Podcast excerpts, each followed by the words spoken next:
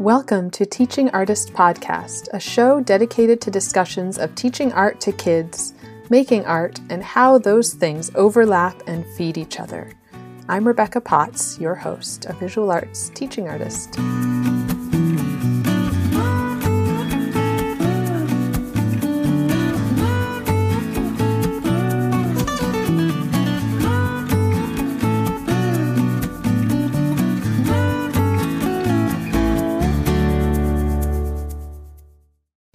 Folks. Thank you so much for listening and making this podcast a part of your day.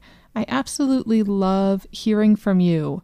Is there something that really resonated? A tip that was helpful? Stories that inspire you? Or suggestions for topics that you want to hear more about? Or artists you'd love to hear from? You can email me at rebecca at teachingartistpodcast.com or hit me up on Instagram at teachingartistpodcast. Or if you just have beautiful things to say, you can always leave a review wherever you're listening. And those reviews really make a big difference for the show. On some platforms, they help us get discovered by new listeners. Another really helpful thing you can do is just share with your friends. If you have artist, educator friends who you think might like the show, let them know about it. I have also started a teaching artist group on Goodpods, which is a fun social podcasting app. I'll leave the link in the show notes so you can join. You can also join me with Victoria Fry of Visionary Art Collective in our monthly Art Educators Lounge meetings via Zoom. We usually hold them the last Saturday of each month at 9 a.m. Pacific, 12 p.m. Eastern. In August, we have a special extra session of artist talks for our free community meeting on August 14th. And then I'm excited to share with you, you're hearing it first, that we will have the incredible Hannah Cole of Sunlight Tax offering a workshop on taxes for teaching artists on August 28th.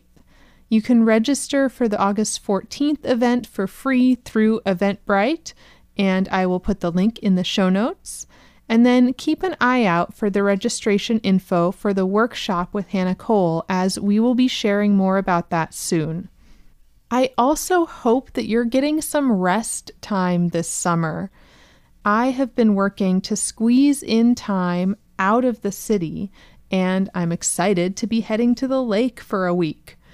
But of course, my daughter has just gotten what seems like a cold She's very snotty, but we are somewhat anxiously awaiting test results. So our plans might be shifting. But what would this year and a half be without constantly shifting plans? My hope for you is that you are able to get some rest time, you're able to get some studio time, and whatever plans have to shift, it somehow all works out in the end.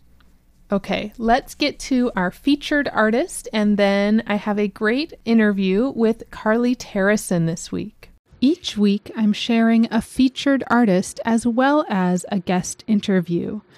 I'll share a bit about the featured artist here, as well as sharing images of their work on Instagram and on the website. This week's featured artist is Isaiah Salamanca, also known as Notice. He is a 23 year old artist from Seattle, Washington. His recent works are inspired by the two most important women in his life, who were both diagnosed with cancer in October 2020. His mother was diagnosed with stage 3C ovarian cancer, now stage 4, and his grandmother with stage 1 breast cancer. While answering by his given name, he chooses the alias Notice in the art world as a thank you for noticing note to those who view his works. Noticing his work can take strength to delve deep into ourselves and address vulnerability. He represents things he has noticed in his life that are often unseen or actively avoided, but chooses to use mediums that are commonly seen or accessible. Inspired by abstract expressionism and street art, he seeks to offer reminders to us that we will not be alone in taking the time to notice mental health, chronic illness, substance abuse, and homelessness. Noticing his work can be a step taken to become part of a community that is aware of issues that are easily neglected. Notice is making and selling his handmade art and stickers on his website, which is timetonotice.com. A little bit from his statement, he says his current works often involve street signs, correctional fluid, and permanent markers to express accessibility. These resources are seen or available to each of us and exemplify that the themes expressed are within this same close proximity to us.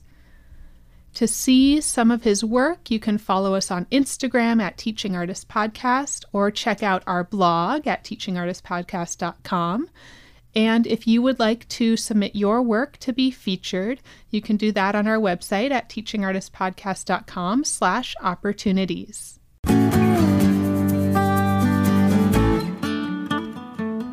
Hearing about Carly's process of creation with her whole body in consideration of her community was inspiring. She spoke about growing up with an artist father and how that shaped her. I so often hear from artists whose parents had trepidations about a career in the arts or thought of it more as a hobby. It was interesting hearing how an artist parent can normalize the arts as a valid career path while also bringing awareness to all the challenges this path holds. Carly also shared how the pandemic has impacted her as a teaching artist and how she's been able to focus on her practice during this time.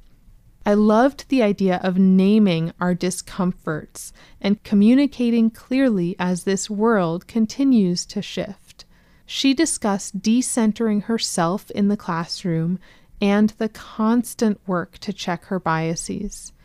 We talked about seeing the behind the scenes of the gallery world, building community as an artist, and shifting scales, going from large to small and back again. Carly Terrason is an artist, storyteller, and educator. She earned her BFA from California College of the Arts in Oakland, California, in painting and community arts. She also completed the Community Teaching Artist Certificate program from the Department of Cultural Affairs and Cal State Los Angeles. She has worked in many of the Bay Area's arts organizations and schools as an arts educator and youth and disability advocate. Her work has been featured in shows in New York and the Bay Area, including the San Francisco Women's Building and Women's Work Art in New York. She has attended Luminous Bodies residency in Toronto, Ontario, and has co led residencies and workshops out of her own home. Let's hear from Carly. So, I am here with Carly Terrason, and I always like to start just with some background. Could you kind of share your journey? How did you become an artist and a teacher? Where did all of that happen, and what does it look like now? First of all, thank you so much for having me here and yeah, excited to be in conversation with you. So, I'm originally from New York and grew up in a creative family. Um, my father is an artist, so I grew up in the studio with him and always, you know, was supported in my creative expression. And then as I got older, art became something that I knew that I wanted centered in my life. And mm-hmm. I moved out to the Bay Area where I went to California College of the Arts and earned my BFA in painting there and in uh, painting and community arts. Mm-hmm. And through the community arts program, you know, easily the natural trajectory led to teaching through that and then working mm-hmm. in community and thinking about art having a larger impact. Mm-hmm. And so that's kind of where my teaching came in and I, you know, I became very interested in working in community and developing relationships with people. You know, it becomes more about that than than the art really is. You know, more mm. of the relationships and. So I worked in a handful of different art organizations and schools in the Bay mm-hmm. while maintaining my own practice and painting. And now I'm here. Amazing. Yeah. I picture that childhood with an artist just so idyllic. I'm sure it wasn't always. Yeah.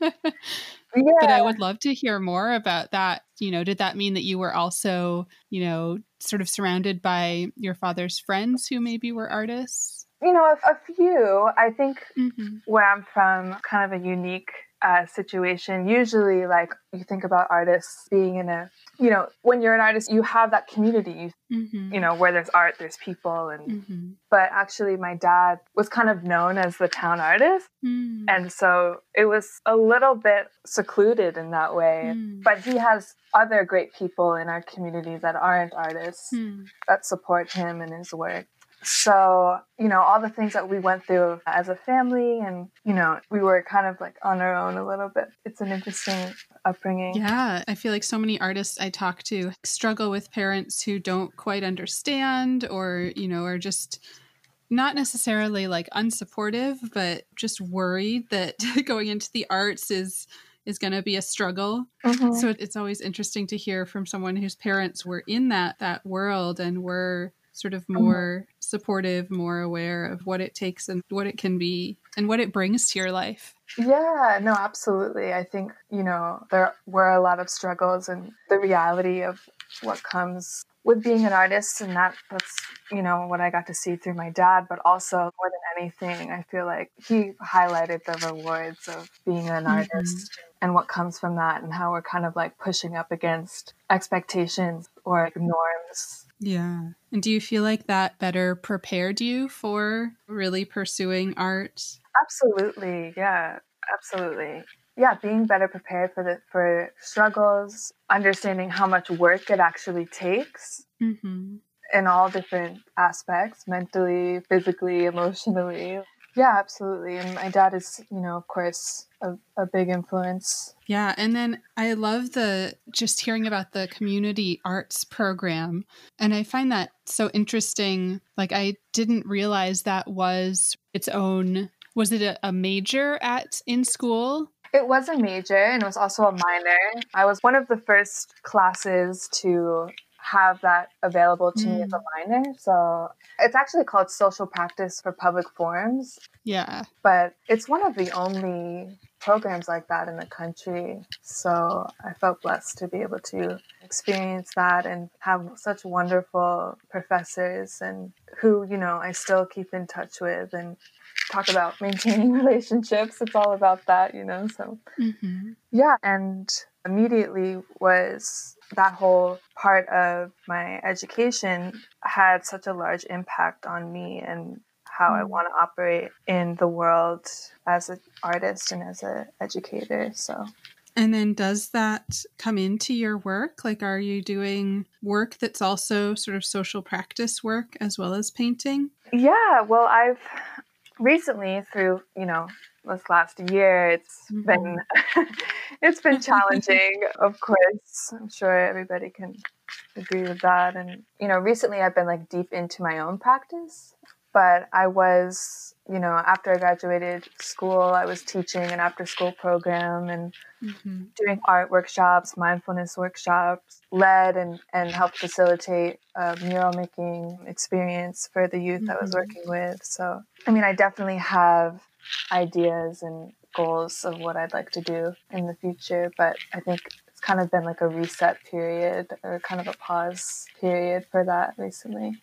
Yeah. How did the pandemic affect you? Because you were teaching for like through nonprofits, right? Yeah, so I was teaching through a nonprofit, and I also had a kind of a side hustle job. And Like any artist. right, Uh, been around in restaurants and in you know all that type of stuff for a while now. Mm. So yeah, it, it impacted me by you know I losing my job, and I ended up moving to LA from the Bay Area, and now I'm you know just been like deep into my own painting practice. I Mm. also had the opportunity to take a course at Cal State LA. It was a community teaching artist certificate Mm. program.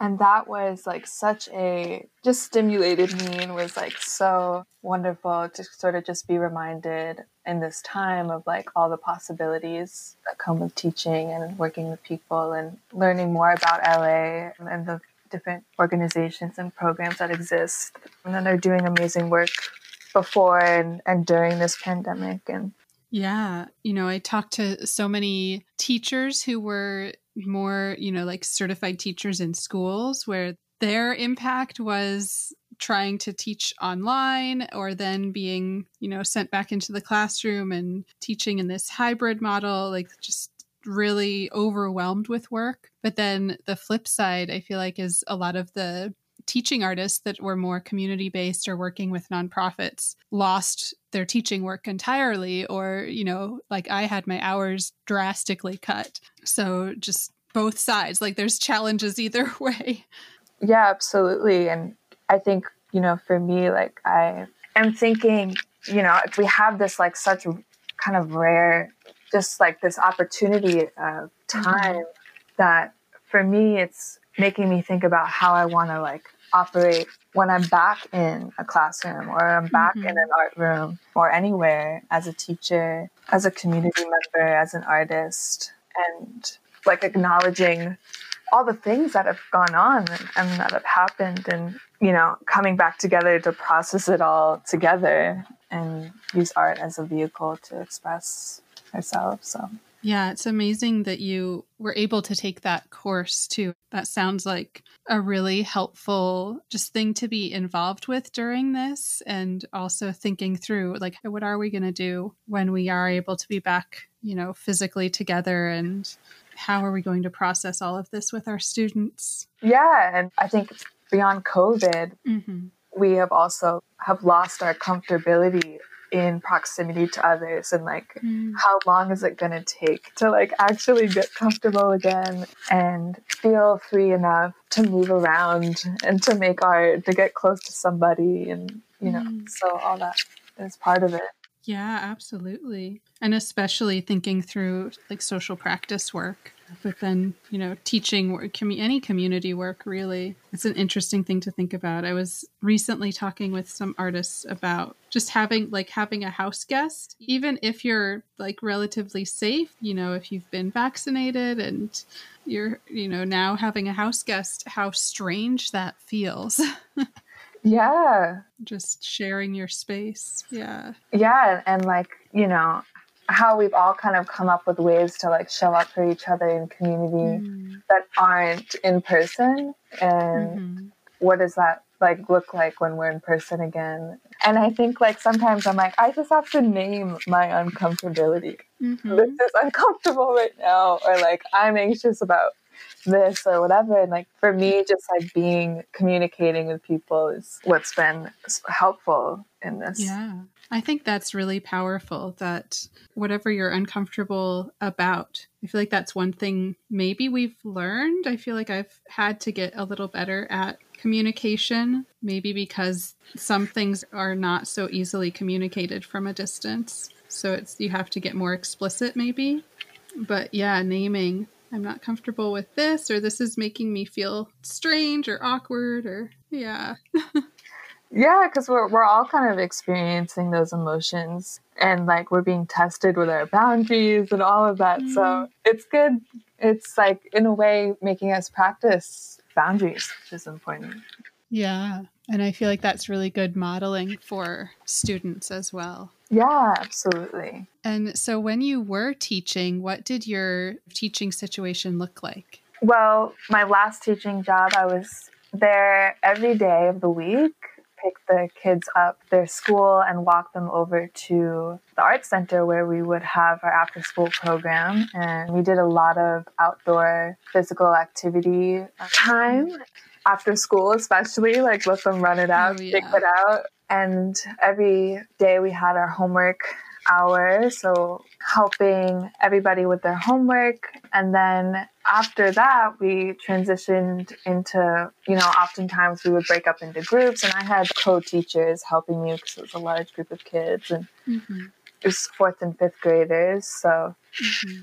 and then we break up into groups. Some kids, you know, wanted to do continue with physical activities. A lot of kids wanted to do like art activities and different workshops. So that's kind of was I became quickly like teacher, obviously, and and so I would work with that group and you know, I would use the materials that we had. We would do like paper weavings and different drawing activities. And then our final project was I was able to get the supplies to create a mural in which they were able to brainstorm their own ideas of what they wanted to represent at the end of our mm-hmm. year together and highlight as like what happened in our group throughout the year and you know, for me, it's important that I decenter myself and I let them step into those leadership roles and those, you know, for them to have the opportunity to make their ideas come to life.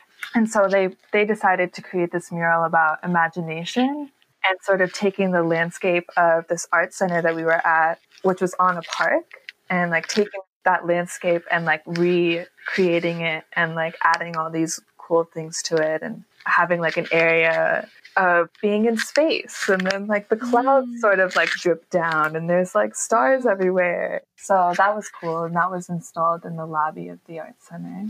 Amazing. Yeah. And then before that i was working with high schoolers in our arts uh, organization. And then also before that i was working at an organization called creativity explored which is i love love love love them and had an opportunity to work with artists who are differently abled, adult mm-hmm. artists. And yeah, that experience was a great place to start arts educator. So yeah, I, I kind of had the opportunity to work with different communities and ages and people, and I'm grateful for that. Yeah, that sounds amazing. Yeah.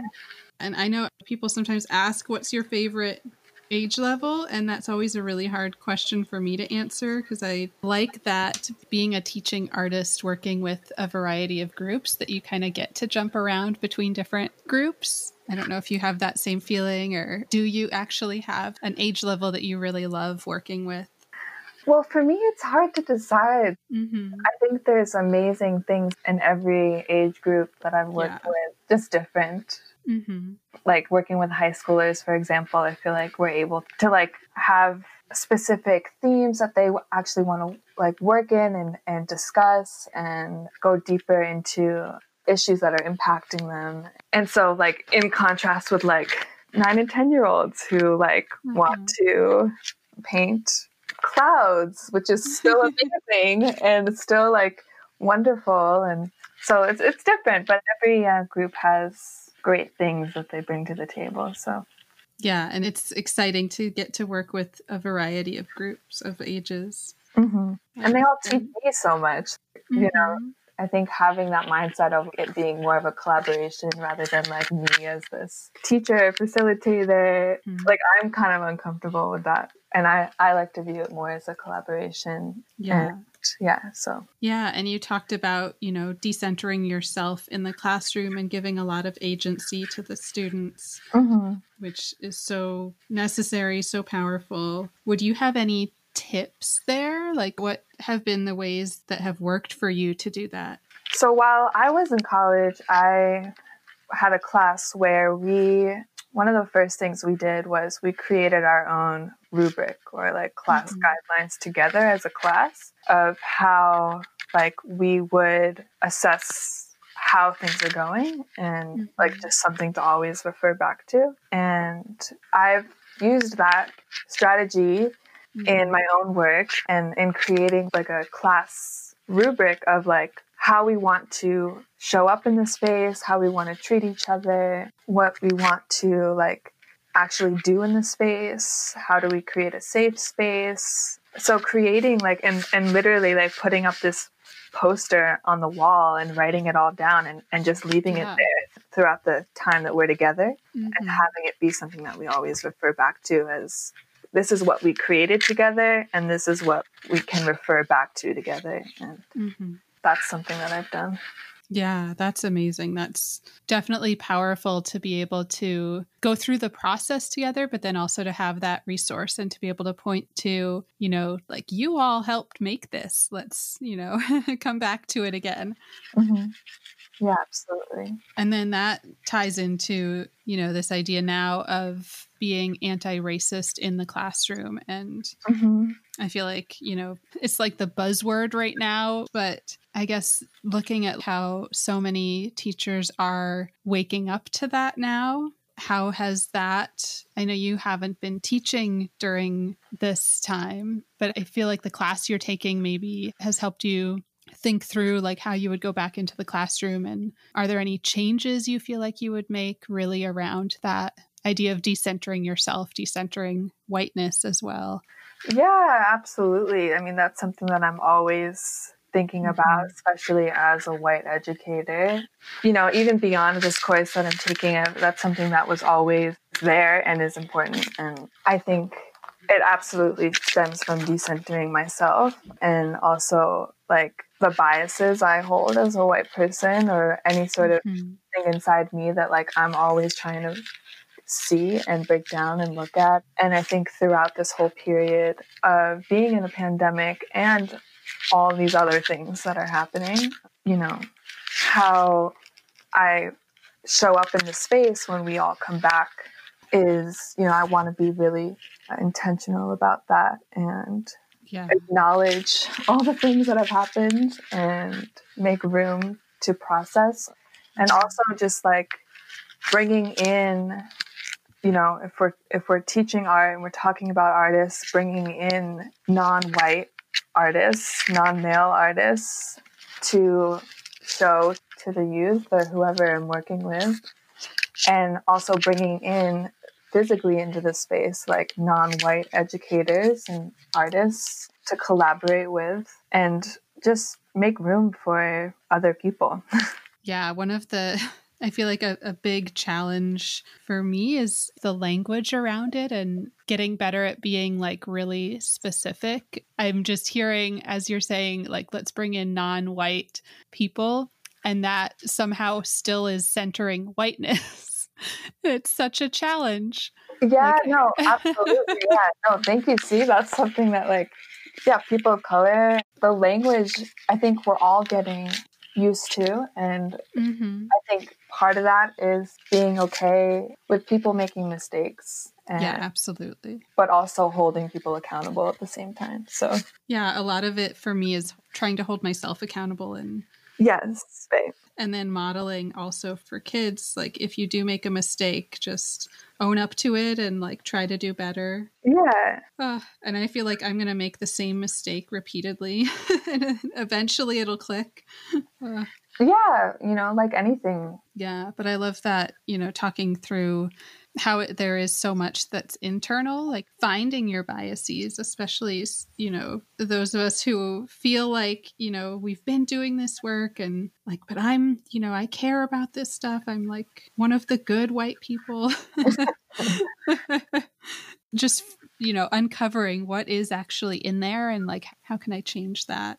Yeah, I mean, there's definitely work to be done, and mm-hmm. depending on, you know, and if there's similarities and differences for all people that are working through their biases, and it's deep work. Yes. and it also, like, as educators and people who work with others, it's something that, like, we are committing ourselves to, mm. which is good. Mm-hmm. And it's needed.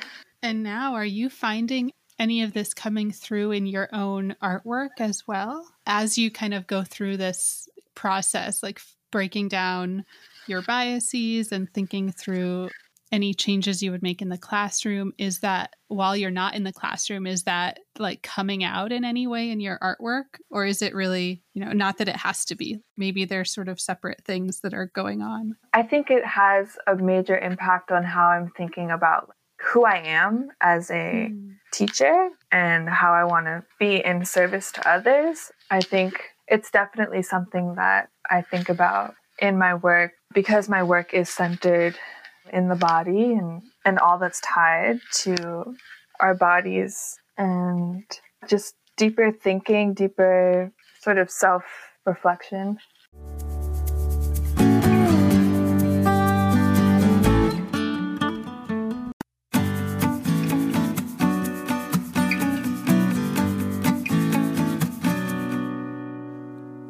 Would you want to maybe share a little bit about your artwork? And I like to frame it to start with this attempt to describe your work if someone has not seen it, mm-hmm. which can be a little bit of a challenge. it's like, it's visual. This is why I'm a visual person. Yeah. um, but if you could, yeah, describe your work. Sure. So, my work is centered in the body, individual and collective bodies. And I like to paint large scale, and I'm trying to examine my own body and the complexities of being in a body, mm. how we live with each other. And, mm. you know, it's intertwined in my community interactions and in my mm. own experiences and human connection, and even in performance. Like, I have a lot of influence from performance and how people move their bodies and mm. i'm not like really talking about how it looks visually but you know i love color i use a lot of color in my work but also i've done some printmaking and most of my printmaking is black and white mm. but i have been recently working on a series called gathering which has been throughout this whole pandemic and thinking about how bodies gather in, in space and like the mm-hmm. choreography of gathering and, and thinking about being without it and when it's necessary to actually come together and mm-hmm. it's influenced by the times that we're in and the community that I miss being around and yeah and I'm looking at i think this is one of the gathering pieces that's mm-hmm. you know many figures kind of layered upon each other and i also see there's so much movement within like the way you're handling paint you know like there's movement within the figure within the bodies but then movement just within the paint as well yeah well that's just another way that i approach my work is moving around it mm. and moving my body while making it a few years ago, I did a whole series of larger than life size sculptures that were made, I hand sewed everything and were made out of fabric that I painted on and then I stuffed it.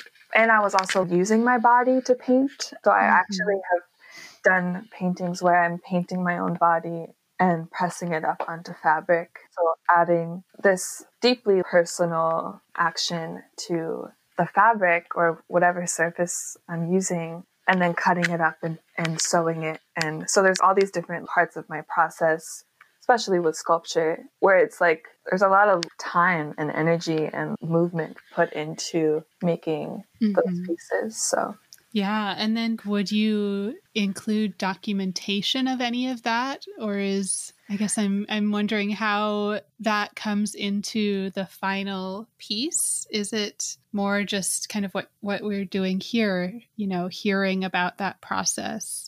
I haven't included documentation and for me it's been something that's just like a personal experience that I don't necessarily have felt the need to share so I don't.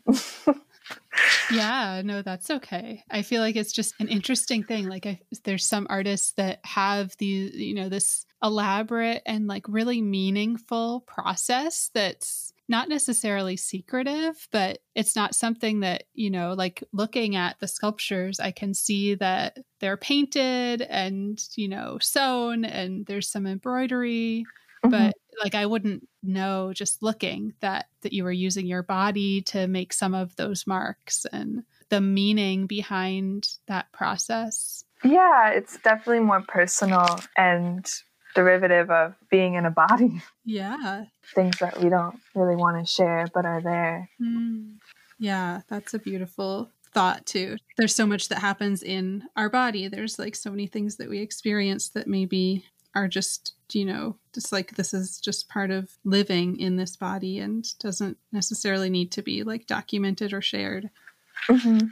i think that that's another way in which like how i'm thinking about people bodies how we live together identity all of that is and how i address it in my own art making practice like that mm-hmm. easily transfers over to when i'm working with other people And I think I talk about empathy a lot, like, especially in when I talk about teaching and when I talk mm-hmm. about in groups of people who I'm working with, is having empathy for mm-hmm. others and practicing it and understanding what it actually like sounds like, feels like, because it's a skill that people don't really know how to practice it.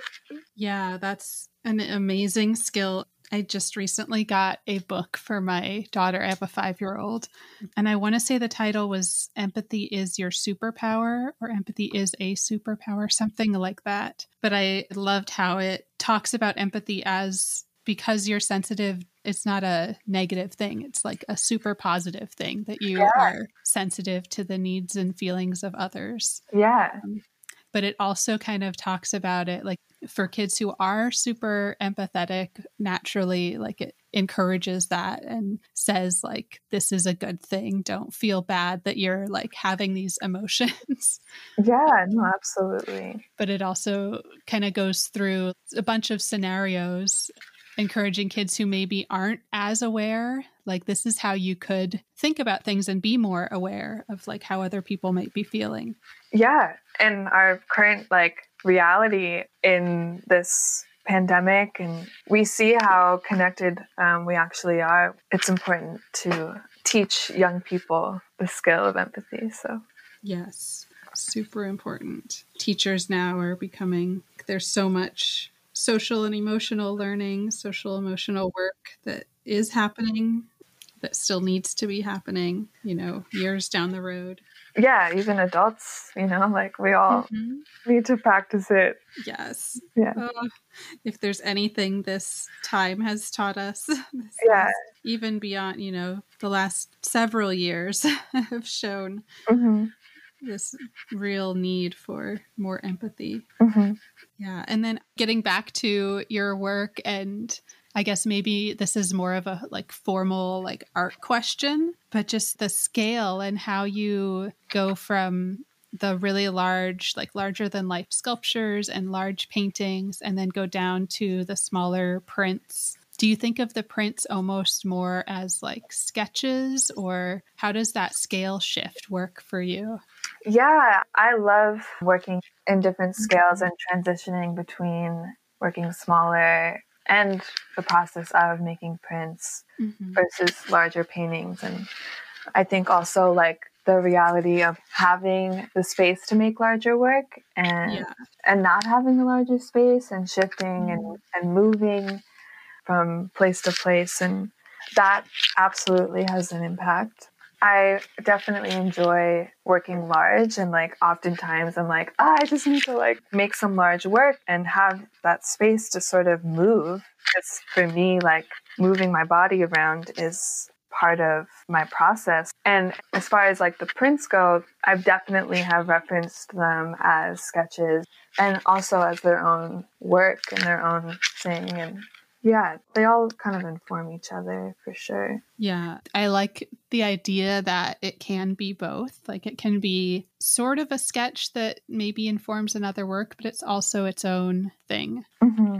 Like not to discount them because they're small.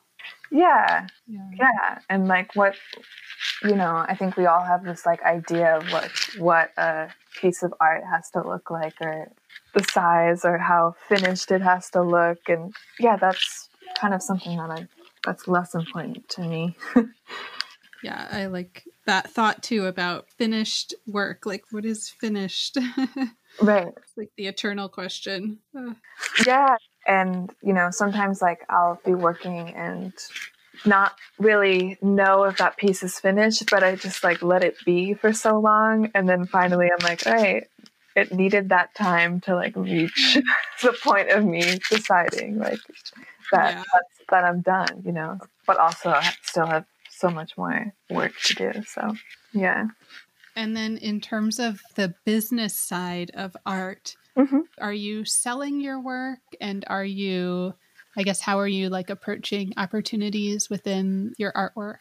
Yeah, I have sold some pieces. You know, Instagram has been a good tool in having people see my work, especially now when there's less in person opportunity. I also was a part of a gallery that my dad had started mm. back in our hometown and ended up actually this was a few years ago he started and then ended up actually moving his gallery online everything has been more digital as far as like selling work and finding opportunities like i'm you know i feel like my community and the people around me are my biggest resource not only for opportunities but for all their ideas and collaboration and support mm-hmm. i feel like through the people that are in my community, I find a lot of opportunity. Yeah, that's beautiful. I feel like, you know, everything has sort of shifted online, but mm-hmm. still that need for community and that need for like local connections hasn't disappeared.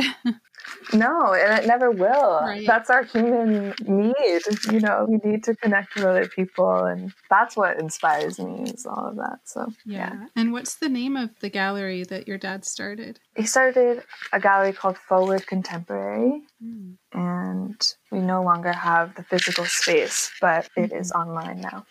Yeah, no, that's awesome. Yeah.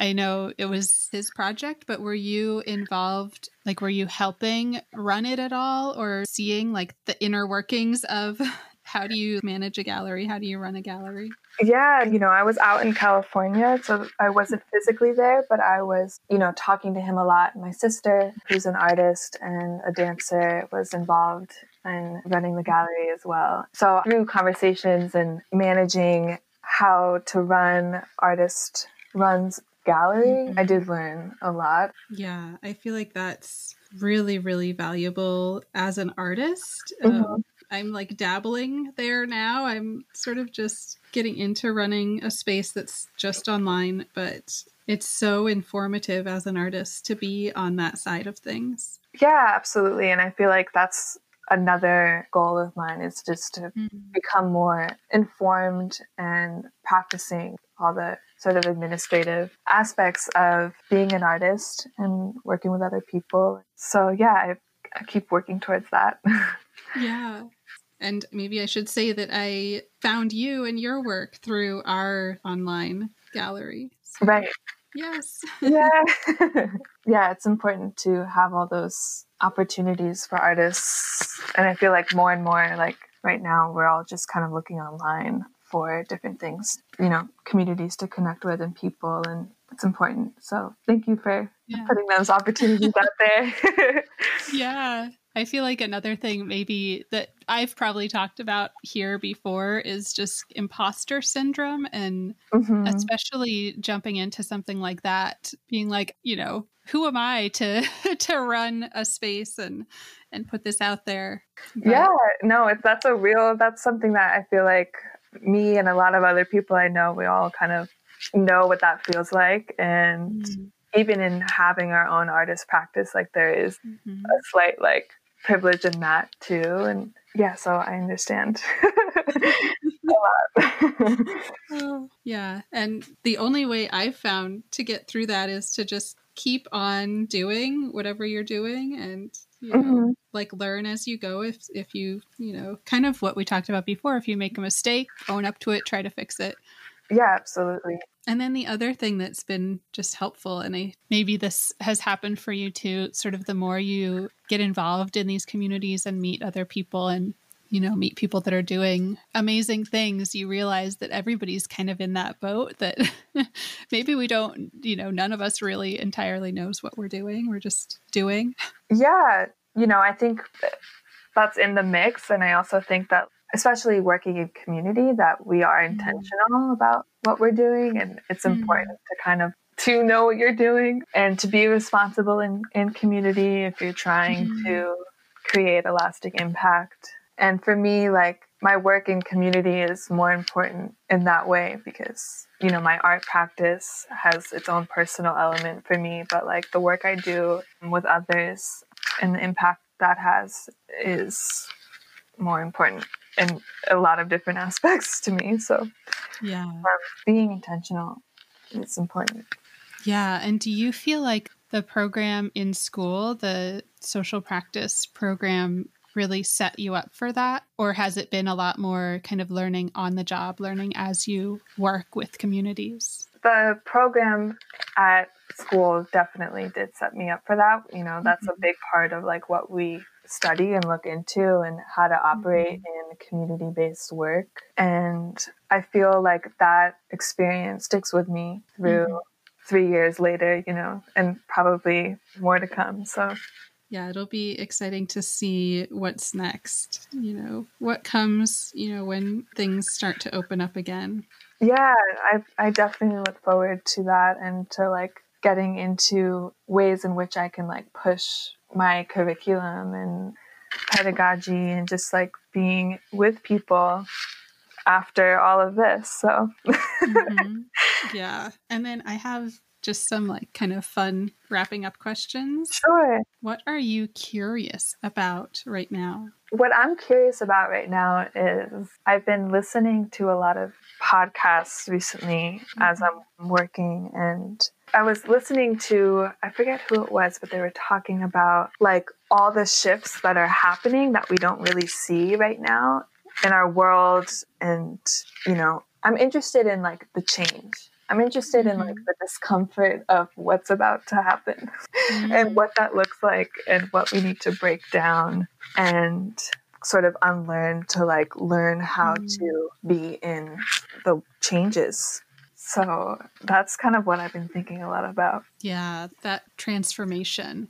Mm-hmm. I was reading about butterflies and you know the science of that metamorphosis that change and how in the cocoon their whole body is essentially like disintegrated and rebuilt and becomes mm-hmm. this like somebody had termed it like caterpillar soup. I feel like that's where we are right now. We are caterpillar soup. We're yeah, like yeah. breaking down, disintegrating, and who yeah. knows what what exactly comes next. Yeah, I mean, so many things that we know and are out there, they just aren't working anymore. Mm-hmm. and so, yeah. what's going to have to change? Yeah, it's a beautiful time. It's a scary time. Yeah, uncomfortable. transformation. Yeah, and then learning to be, I was going to say, like, be comfortable in that discomfort. Maybe it's not getting comfortable with just getting used to being in discomfort. Yes. Okay, fun, silly question. What is your favorite food? Oh my gosh, that is a hard, hard question. You know, I was spending a lot of time with my sister who lives in Brooklyn, and we would get these tacos from this place around the corner, and honestly, they're the best tacos. Like, so I don't know that that just popped up in my head. Yeah, they have this like fried jalapeno and avocado taco that is like mm. so good. So thank you for that question. Yes, I, I, it's always just a fun way to get a little peek at someone, you know. Yeah. Learn a little bit more. no, for sure. And food is a big part of that. So, yeah. And I feel like if I had a pie chart of like what the answers are, it would be like 50% tacos. Everyone loves tacos. oh, yeah. I mean, that's like, of course, completely not surprised. Oh, so good. I guess before we really wrap up, is there anything that we didn't touch on that you really wanted to make sure to, to touch on? I just mm-hmm. want to express my gratitude for all the educators that I mm-hmm. don't know and know and artists who are doing just amazing work and you know transforming all of this craziness into something that can be impactful to other mm-hmm. people and just grateful for everybody that I learned from. Yeah, and then I did also want to give you space to give like a shout out if there's anybody that's really like helped you along the way. I mean, there's so many people. I feel I like I can't like choose one person that's uh-huh. like yeah, I just have all these like faces in my brain right now. It's really hard for me to just shout out one person. Yeah, all the people. Yeah. you can just say like you know who you are. yeah. they do know who they are for sure. yeah. Where can people connect with you online? My Instagram is Carly Terrison Art and I'm currently working on putting my website back up, and that would be carlyterrason.com. So, yeah, and I can link to everything. Yes. Yeah. Well, thank you so much. Yeah. Thank you, Carly. This was great. Yeah.